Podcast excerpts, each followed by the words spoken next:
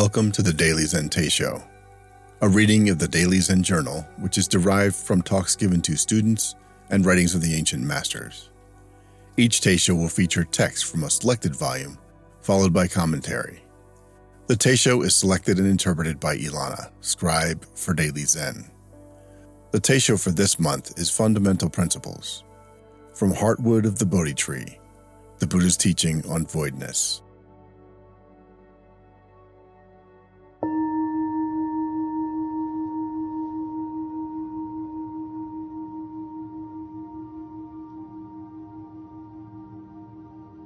Let us investigate the fundamental principles of Dhamma, natural truth. I would like to discuss these essential points of Buddhism in the hope that a grasp of them will help you advance in your studies and training. If you don't grasp these points, you will get confused. You will feel that there are a great number of things to be known, and that they keep increasing until there are too many things to remember, understand, or practice. This confusion is the root cause of failure. It leads to discouragement and an interest increasingly more unfocused and imprecise. In the end, it's as if one is carrying a great load of knowledge on one's back without being able to remember, understand, or make use of it. Therefore, I would like to focus on the essential points of Buddhism, which are necessary for a correct understanding of Dhamma. I emphasize the fact that these points are fundamental principles because there are some kinds of knowledge that are not fundamental, and there are some kinds that are misunderstandings deviating little by little until they are no longer Buddhism. Or, if they are still Buddhist teachings, they are offshoots that continually branch away from the trunk. The quenching of dukkha. To call something a fundamental principle of Buddhism is only correct if, first, it is a principle that aims at the quenching of dukkha, pain, misery, suffering. And second, it has a logic that one can see for oneself without having to believe others.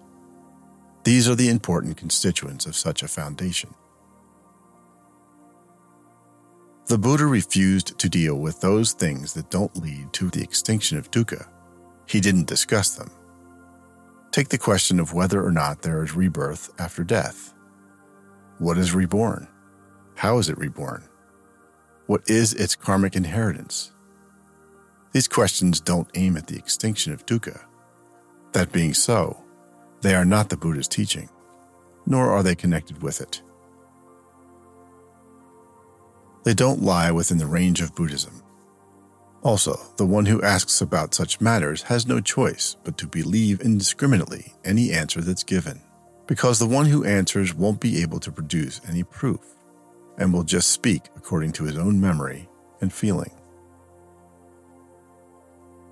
The listener can't see for herself and consequently must blindly believe the other's words. Little by little, the subject strays from Dhamma until it becomes something else altogether unconnected with the extinction of dukkha. Now, if we don't raise those sorts of issues, we can ask instead Is there dukkha? And how can dukkha be extinguished? The Buddha agreed to answer those questions.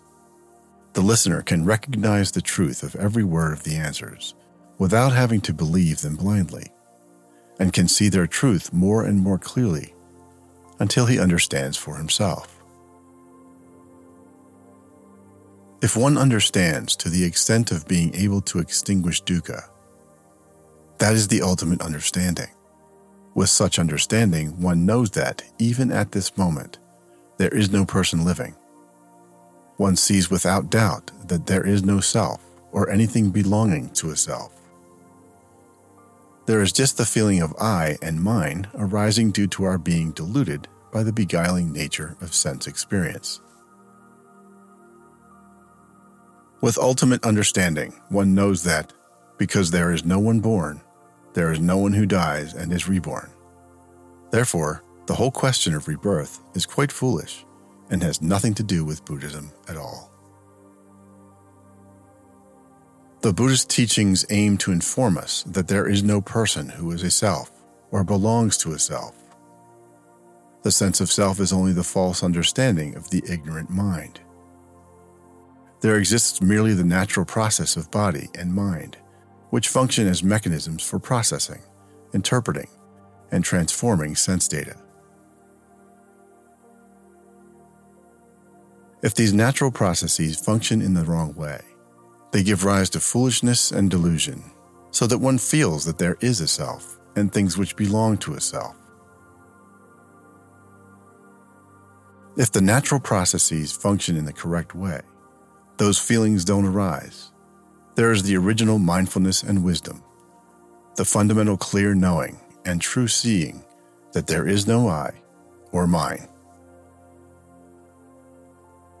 This being so, it follows that in the sphere of the Buddhist teachings, there is no question of rebirth or reincarnation. Rather, there are the questions Is there dukkha? And how can it be quenched? Knowing the root cause of dukkha, one will be able to extinguish it.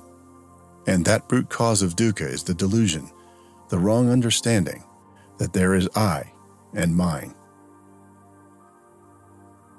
The matter of I and mine ego, and selfishness is the single essential issue of Buddhism. The sense of I and mine is the one thing that must be purged completely. And it follows that in this principle lies the knowing, understanding, and practice of all the Buddha's teachings, without exception. Ajahn Buddhadasa, 1906 to 1993.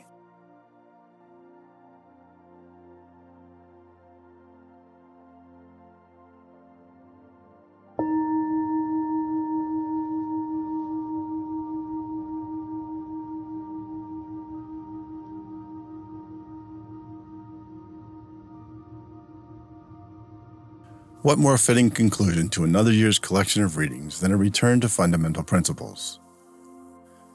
These are questions many practitioners also have asked when confronted with yet another initiation requiring the fulfillment of new vows, or the thought of a complex visualization one is asked to engage in with meditation practice. With the many offshoots of Buddhism, there have appeared many new requirements, retreats, and prostrations Taken down to its bare bones, the aim of Buddhism is lofty enough. The extinction of a sense of I and mine is a moment by moment practice. The seduction of our senses and interactions with the objective world around us distract endlessly.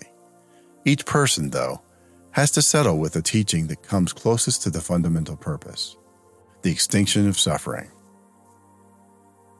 It is always helpful to return to and remember what is the root and what are the branches of Buddhism.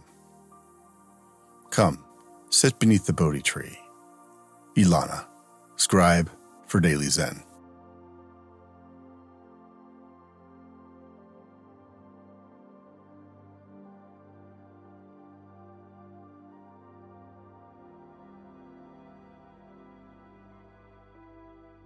Recording and audio production by a longtime friend of Daily Zen.